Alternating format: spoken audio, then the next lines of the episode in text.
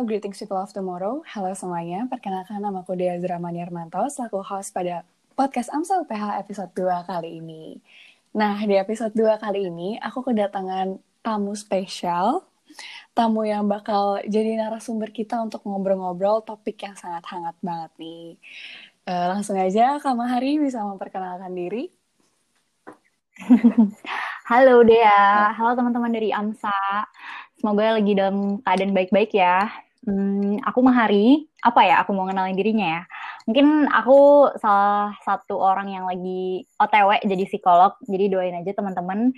Dan di sini aku senang banget nih hari ini bakal ngobrol-ngobrol sama Dea tentang toxic relationship ya Dea. Iya, toxic relationship. Soalnya itu sering banget kan terjadi, tapi jarang orang yang sadar, ya nggak mm -hmm. sih Kak? Aduh, bener banget kayak pasti walaupun mungkin kita sekarang ada dalam toxic relationship, pasti kita punya gak sih kayak teman yang lagi di dalam toxic relationship? Iya, bener.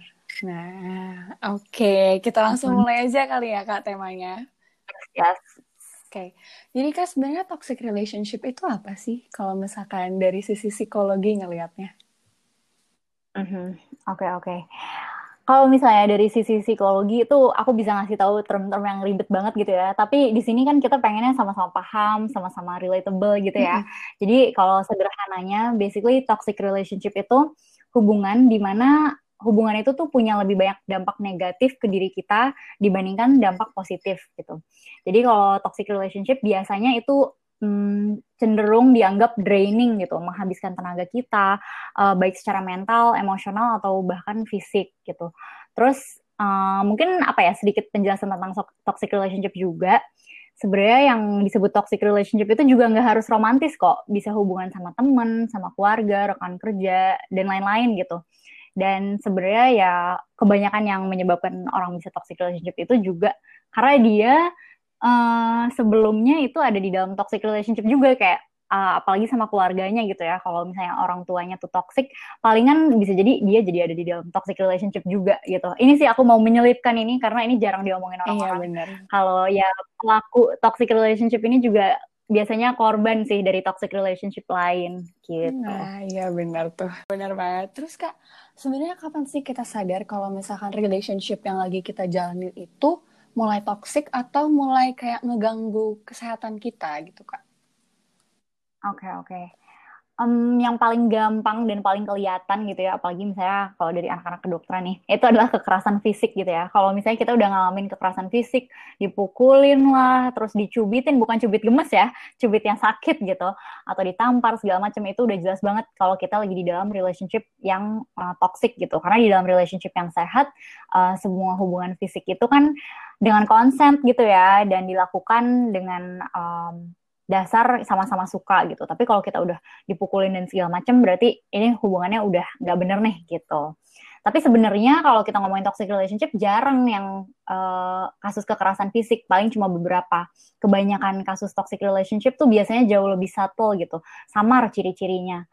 Yang paling sering biasanya orang tuh ngerasa nggak bahagia aja gitu. Mungkin udah beberapa minggu atau beberapa bulan terakhir kayaknya tuh susah buat ngerasa bersyukur, susah buat ngerasa seneng, buat ngerasa kayak bisa ketawa-ketawa dan lain-lain. Justru kayaknya ketika dia masih di dalam hubungan ini dia lagi lebih sering ngerasa sedih, ngerasa marah, cemas dan iya. lain-lain gitu. Terus ini uh, dia sering banget ngerasa nervous atau nggak nyaman. Itu yeah. juga ciri-ciri banget ngerasa kayak nggak berdaya, nggak bisa ngapa-ngapain. Nah, terus mungkin yang paling parah menurut aku adalah ketika kita tuh mau me time gitu, mau melakukan hal-hal untuk kepentingan diri kita sendiri, tapi kita jadi ngerasa bersalah gitu. Itu udah tanda banget sih kalau relationship yang kita punya itu toxic. Cuman gini, uh, kalau misalnya ternyata di dalam hubungan kalian sekarang banyak konflik, terus kalian ngerasa, duh apa hubungan aku toxic gitu ya. Nah, itu enggak juga ya, kayak pada dasarnya konflik tuh wajar banget, wajar banget. Malah kalau ada hubungan tapi nggak ada konfliknya, hubungan kalian nggak sehat gitu. Tapi ketika udah nggak saling mendukung satu sama lain, atau uh, satu pihak atau kedua belah pihak udah nggak berusaha lagi, itu bener-bener udah ciri-ciri kalau relationship kalian nih uh, udah patut lah buat dipertanyakan sedikit gitu. Kalau misalnya kayak kita tuh uh, selama kita salah satu pihak tuh kayak sering suppress feeling mereka itu termasuk toxic gak kak? Jadi kayak misalkan udah dia nggak usah diomongin, kalau diomongin malah nanti jadinya ribet atau marah jadi kayak ditahan terus gitu loh salah satu pihak perasaannya kayak udah deh ikutin dia aja gimana Mhm, mhm. Bener-bener uh, toxic relationship tuh kadang-kadang kita kebayangnya oh mungkin dipukulin lah, uh, marah-marah terus lah. Tapi sebenarnya ketika ada masalah tapi kita memilih untuk diam, memilih untuk nggak menyelesaikan dan biasanya sih yang terjadi tuh diem, diem, diem, meledak gitu. Nah pas meledaknya itulah yang jadi nggak sehat banget. Dan gimana cara yang ngatasin meledaknya itu ya pasti dengan belajar kan cara mengkomunikasikan apa yang lagi kita rasain. Terus uh, untuk berani juga sih menghadapi konflik dan nyari resolusi konflik yang tepat gitu. Jadi bukan berarti kalau toxic relationship tuh selamanya ada satu orang yang marah-marah terus segala macam, tapi bisa jadi justru ada satu orang yang mendem terus, tapi biasanya sampai ada titik dia tiba-tiba meledak. Setuju banget. gimana setuju banget ya? Apakah ada pengalaman atau oh, gimana? enggak, ya? cuman kayak gitulah mungkin ya.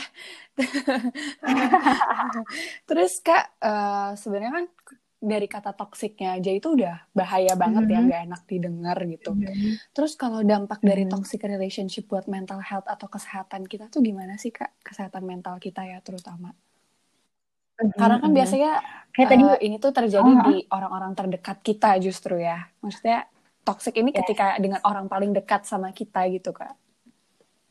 Yes, yes, yes. Sebenarnya kayak tadi aku sempat bilang gitu ya, kalau misalnya kita di, di hubungan toksik ataupun orang terdekat kita di hubungan toksik, biasanya tuh dia bakal jadi sering ngerasain eh, nggak uh, nyaman gitu kan, nggak nyaman di sekitar orang-orang lain, atau mungkin jadi lebih cemas aja dibandingkan biasanya. Dan itu sebenarnya lama-lama jadi overthinking, lama-lama jadi insecure, lama-lama jadi self esteemnya rendah gitu kan. Terus lama-lama jadi trust issue sama orang lain. Dan sebenarnya itu adalah cikal bakal dari gangguan depresi atau gangguan cemas gitu. Jadi kalau aku bilang toxic relationship ini berbahaya, ya benar-benar berbahaya sih menurut aku karena hubungan hubungan-hubungan inilah yang ibaratnya tuh jadi sumber racun buat uh, diri kita gitu. Sama kayak kalau di kedokteran yang jadi racun buat tubuh kita dan jadi penyakit gitu. Hmm, benar banget, benar banget. Terus kak, Hmm, kalau misalkan kan mm-hmm. pasti kalau orang yang lagi ngejalanin toxic relationship tuh suka mikir kan, aku nih harus keluar gak sih dari toxic dari relationship aku di orang-orang yang sadar ya kan, mm-hmm. mungkin kayak udah capek ngejalanin ini, terus kayak apakah uh, kita harus keluar dari toxic relationship atau apakah kita ha, uh, bisa kayak uh, memperbaikinya bareng-bareng gitu sama orang yang jalaninnya sama kita. Menurut kakak lebih bagus mm-hmm. Oke, okay, oke. Okay. Menarik sih, soalnya pertanyaannya tuh mendingan kita keluar atau kita memperbaiki bersama gitu kan. Jadi kayak uh, atau gitu kan, uh, berarti pilih salah satu. Tapi sebenarnya kalau nyatanya gitu ya, pasti segala sesuatu itu bergantung sama kasusnya gitu kan.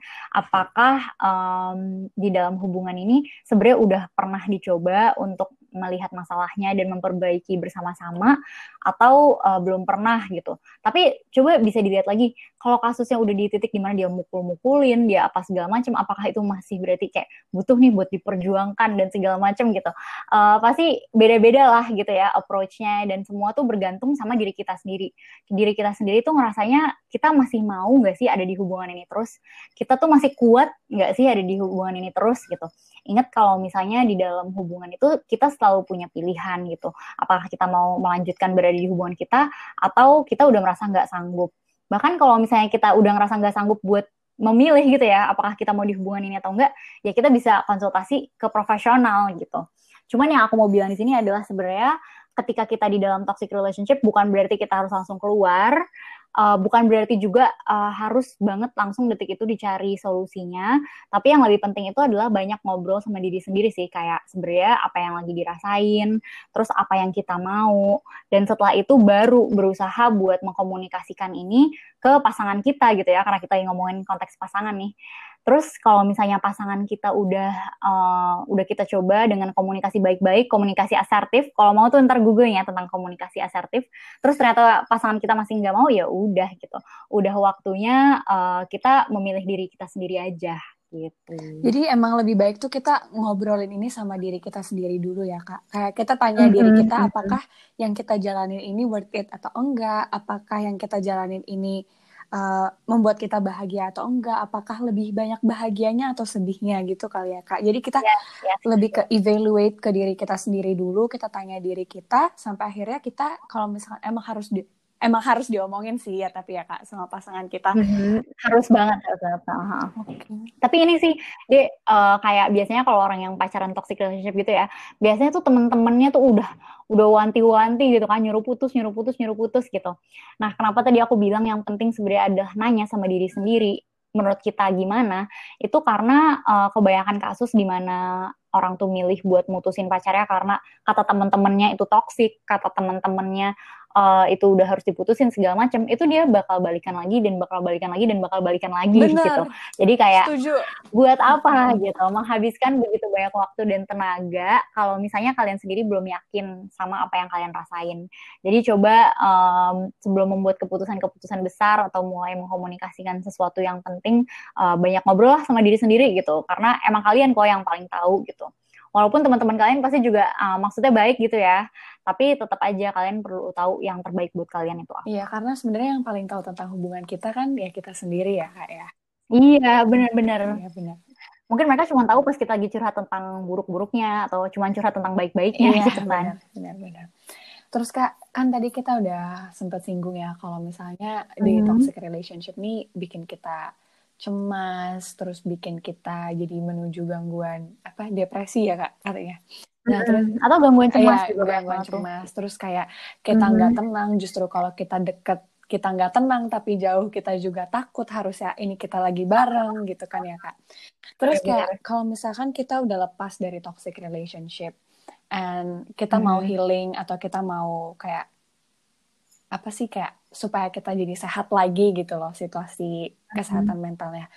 Uh, gimana sih kak cara kita recover dari toxic relationship? Karena kan pasti ada tahap di mana kita bakal recover dengan diri kita sendiri dan kita mungkin hmm. pada akhirnya nanti mau jalanin hubungan yang baru gitu kan kak. Karena kan kayak hmm. dengan ada yang toxic relationship biasanya kita punya trust issues yang cukup tinggi ya sama orang lain yang bakal datang ke hidup kita. Bahkan sama diri kita sendiri mungkin kita bisa kayak malah hmm, apa selama ini gue yang salah gitu gak sih kak? Iya iya, bener bener bener bener banget bener banget yang kamu sebutin. Kayaknya sih kalau yang paling penting dan pertama banget bakal dirasain itu pasti sedih kan sebenarnya. Hmm. Dan menurut aku ini mungkin kayak ya wajar dong habis putus sedih gitu. Tapi aku mau bilang aja kalau it is completely okay to be sad gitu karena kalau di dalam toxic relationship biasanya stigmanya itu kalau kita putus kita tuh harus senang gitu. Karena kita melepaskan diri kita dari racun uh, dari orang yang selama ini misalnya merusak hidup kita segala macam segala macam. Walaupun hubungannya itu toxic gitu ya tapi pasti ada maknanya gitu di dalam hidup kita. Dan wajar banget kalau misalnya kita ngerasa sedih. Wajar banget kalau misalnya kita butuh waktu untuk benar-benar memproses semua emosi yang kita punya. Dan jangan sampai emosi-emosi itu karena kita gengsi lah karena kita ngerasa sebenarnya uh, ini hal yang baik jadi nggak perlu sedih segala macam itu uh, nggak kita rasain karena emosi-emosi itu bakal muncul dalam bentuk-bentuk lain gitu. Jadi mendingan kita uh, take time aja lah gitu. Mungkin hmm, ibaratnya kayak ya udah deh aku misalnya satu bulan ini kan aku habis putus nih ya nggak apa-apa kalau misalnya aku nangis uh, setiap hari atau mungkin setiap beberapa hari itu wajar gitu. Jadi don't be too hard on yourself sih. Itu yang pertama banget kayak nggak apa-apa banget kalau sedih. Biasanya kalau ada uh, kasus-kasus orang yang ngerasa sedih karena putus segala macam aku tuh selalu bilang kayak bayangin aja ya, um, kalau misalnya tiap kali kamu nangis, tiap kali kamu tuh sedih segala macam itu tuh bukan hal yang buruk. Bayangin aja tiap kita putus, kita tuh dikasih jatah ibaratnya. Setiap orang beda jatah-jatahnya. Misalnya jatah uh, 14 jam nangis gitu. Nah, setelah kita bisa ngelewatin 14 jam nangisnya itu, kita bakal move on gitu. Cuman kita emang harus melalui setiap nangis itu supaya kita bisa dapetin makna yang berbeda-beda gitu dari uh, putusnya gitu. Karena nggak segampang itu, oh iya dia toxic putus bahagia gitu. Paham banget kan pasti rasanya kayak tetap sedih, tetap sedih gitu. Itu yang pertama banget. Terus habis itu uh, yang kedua ini tadi kamu sempat sebutin nih dia sempat sebutin tentang kayak uh, jadi ngerasa kayak apa kita yang salah segala macam segala macam. Itu wajar banget juga. Uh, biasanya kalau habis putus tuh sering banget ada penyesalan lah. Terus mungkin udah mulai mikir kayak kayaknya aku salah deh harusnya aku tuh nggak putus ini tuh salah aku bla bla bla bla bla Nah, sebelum itu terjadi, coba cegah uh, dengan misalnya nulis sesuatu di kertas untuk ngingetin kita tentang betapa keputusan ini adalah keputusan yang tepat gitu kan. Atau kasih tahu sahabat-sahabat kita kalau BTW nanti kalau misalnya gue udah ngera udah mulai ngomong-ngomong kangen galau segala macem please ya ingetin gue kalau misalnya gue pengen uh, ada di hubungan yang sehat bukan hubungan yang gue punya sebelum ini gitu. Terus um, yang ketiga menurut aku ini sebenarnya uh, aku lihat sih kebanyakan orang udah ngelakuin ya yaitu adalah mengurangi atau kalau bisa sih menghindari segala interaksi yang ada gitu. Jadi kayak bayangin aja narkoba ya, bayangin aja orang yang kecanduan narkoba, terus dia memilih untuk berhenti, itu kan emang gampang banget ya di masa-masa sakau untuk relapse lagi gitu kan, untuk makan narkoba lagi dan segala macem. Tapi sebenarnya dia udah mau berhenti dan dia udah tahu nih kalau si narkoba ini nggak baik. Sama lah kayak kita di dalam toxic relationship kita udah tahu hubungan yang ini nggak baik kita putus. Tapi setelah itu di masa-masa sakau nih masa-masa setelah kita putus itu bakal banyak banget perasaan-perasaan pengen balikan lah nyesel dan segala macem. Jadi sebisa mungkin um, diminimalisir interaksi ataupun kontak supaya itu nggak tertrigger gitu supaya sakau kita nggak tambah parah lagi. Itu bisa banget dilakuin dengan kita kreatif lah cari-cari hobi ngelakuin hal-hal yang dulu kita lakuin dan kita seneng sebelum kita ada di hubungan ini. Terus kalau bisa sih banyak mengelilingi diri kita sama teman-teman yang suportif dan sama orang-orang yang sehat juga ya jangan sama orang-orang yang toksik juga gitu. Dan yang terakhir banget sih menurut aku penting banget kalau habis di dalam hubungan yang toksik adalah berusaha 100% bahkan 110% untuk love yourself gitu. Apa yang udah terjadi ya udah terjadi uh, bukan salah kamu karena kamu juga nggak tahu kalau misalnya itu tuh hal yang nggak baik dan kamu nggak tahu kalau relationship ini bakal jadi relationship yang toxic. Tapi yang kamu bisa lakuin kan kamu bisa belajar kamu bisa semakin menyadari seberapa berharga diri kamu dan kamu bisa fokus sama diri kamu dan fokus sama hal-hal yang bakal ngebuat kamu jadi orang yang bisa punya hubungan yang sehat gitu. Itu harus didengar ya sama semua orang gitu kan. Bener banget sih kak. Kayak maksudnya tahap recovery itu lumayan penting ya kak. Supaya apalagi yeah, buat ngejalanin yeah. selanjutnya kayak gimana ke diri kita sendiri terutama. Uh, mm-hmm. Supaya setelah ini semoga semuanya dapat hubungan yang jauh lebih baik. Amin, amin. Kalau usaha pasti, iya, pasti usaha. bisa pasti bisa mm-hmm. pasti ada jalannya terus kak kalau misalnya tips supaya kita terhindar dari toxic relationship tuh gimana ya kak soalnya kan kebanyakan toxic relationship mm-hmm. tuh datanya tuh belakang jadi hubungan jadi toxic tuh sebenarnya datangnya belakangan mm-hmm. nggak nggak langsung tiba-tiba jadi toxic karena semuanya pasti berawal manis-manis dan baik-baik aja yes yes yes oke okay. menarik sih emang mungkin kita merasa di awal-awal pas honeymoon phase gitu kan bilangnya kan. Itu semua tuh pokoknya kita jatuh cinta lah kayaknya dia tuh orang yang paling oke okay buat kita paling cocok buat kita segala macam segala macam. Tapi kita kan mau sama dia jangka panjang bukan cuma di jangka honeymoon phase itu gitu kan. Jadi kalau misalnya uh, tips gue kayak gimana kak biar kita uh, hubungannya ini nggak jadi toxic segala macam segala macam. Uh, sebenarnya sih nggak ada ya tips se sekonkret itu buat bilang kayak pokoknya kamu ngelakuin A, B, C, hubungan kamu pasti nggak toxic. Tapi menurut aku yang penting itu justru lebih banyak menyadari perasaan kita sendiri gitu.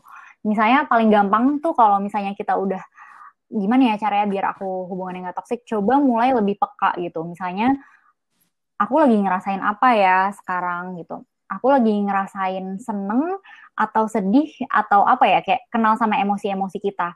Jadi kalau misalnya udah mulai ada ada hal-hal yang triggering atau ada hal-hal yang memicu konflik di dalam hubungan kamu, kamu tuh tahu kayak iya ya, uh, aku lagi ngerasa gak enak nih. Berarti aku harus apa? Aku harus komunikasiin gitu. Tapi kalau misalnya kita sendiri aja belum bisa ngenalin emosi kita, belum tahu kalau kita sebenarnya cemburu, belum tahu kalau kita sebenarnya sedih, belum tahu kalau kita sebenarnya tersinggung, itu bakal susah banget kan buat kita mencoba mengkomunikasikan dan menyelesaikan masalah dengan baik-baik gitu. Jadi kalau misalnya tips pertama banget coba kenalin diri sendiri dengan baik, terus belajar komunikasi asertif gitu. Terus kayaknya sih yang aku perhatiin juga dari orang-orang yang uh, akhirnya bisa menjadi apa ya keluar dari cycle toxic relationship itu adalah menyadari sebenarnya pas kita lagi sama pasangan kita kita tuh menjadi diri kita yang versi terbaik gak sih? Kayak pasangan kita ini ngebuat kita jadi orang yang lebih baik atau enggak?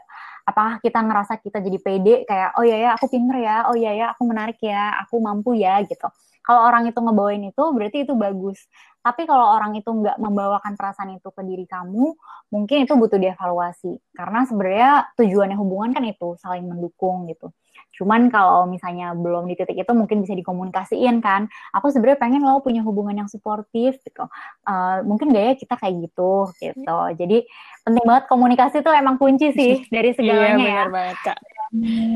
Dan mungkin apa ya yang terakhir banget aku mau bilang kalau misalnya mau di dalam hubungan yang nggak jadi toxic gitu, coba perhatiin kalian berdua ini nih seringnya ada di aktivitas-aktivitas yang baik nggak sih buat diri kalian? Kayak kalau zaman sekarang bilang kegiatan-kegiatan positif gitu kan. Apakah kalian tuh kalau misalnya lagi bareng jadi mungkin makannya lebih sehat, olahraganya lebih banyak, punya percakapan-percakapan yang lebih misalnya intelektual atau enggak gitu atau malah bikin kalian jadi sama-sama males, sama-sama nggak jelas masa depannya kayak gitu-gitu. Jadi kayak kalau misalnya kalian udah ada tanda-tanda kayak gitu, kayaknya itu udah wake up call sih. Yuk mulai lakuin sesuatu gitu. Justru gitu ya kayak. Ya. Jadi kayak misalkan kita mau nyadarin relationship kita gimana gitu, mau mm -hmm. itu mm-hmm. healthy ataupun toxic, kita tuh sebenarnya harus mm -hmm. lebih tahu tentang diri kitanya dulu kayak gimana. Banget, banget, banget supaya bisa kita komunikasiin sama partner yang sedang jalan itu sama kita ya kak. Ya. Hmm, mm -hmm. gitu. Menarik banget ya. Sangat menarik. Banyak pelajaran yang saya ambil loh ini, Kak. Senang kalau gitu aku. iya dong. Um, jadi sekiranya kalau dari aku sih segitu ya kak uh, pertanyaan-pertanyaannya mm -hmm. yang udah mewakili dari ber, dari banyak banget orang untuk pertanyaan kali ini itu dari banyak teman-teman aku juga yang menyampaikan pertanyaannya. Semoga hmm. semua teman-teman yang dengar bisa lebih tahu kalau misalkan hubungan tuh menuju toxic gimana atau kayak supaya keep uh, ada di healthy relationship tuh gimana. Uh, makasih banget Kak Mahari buat waktunya. Hmm.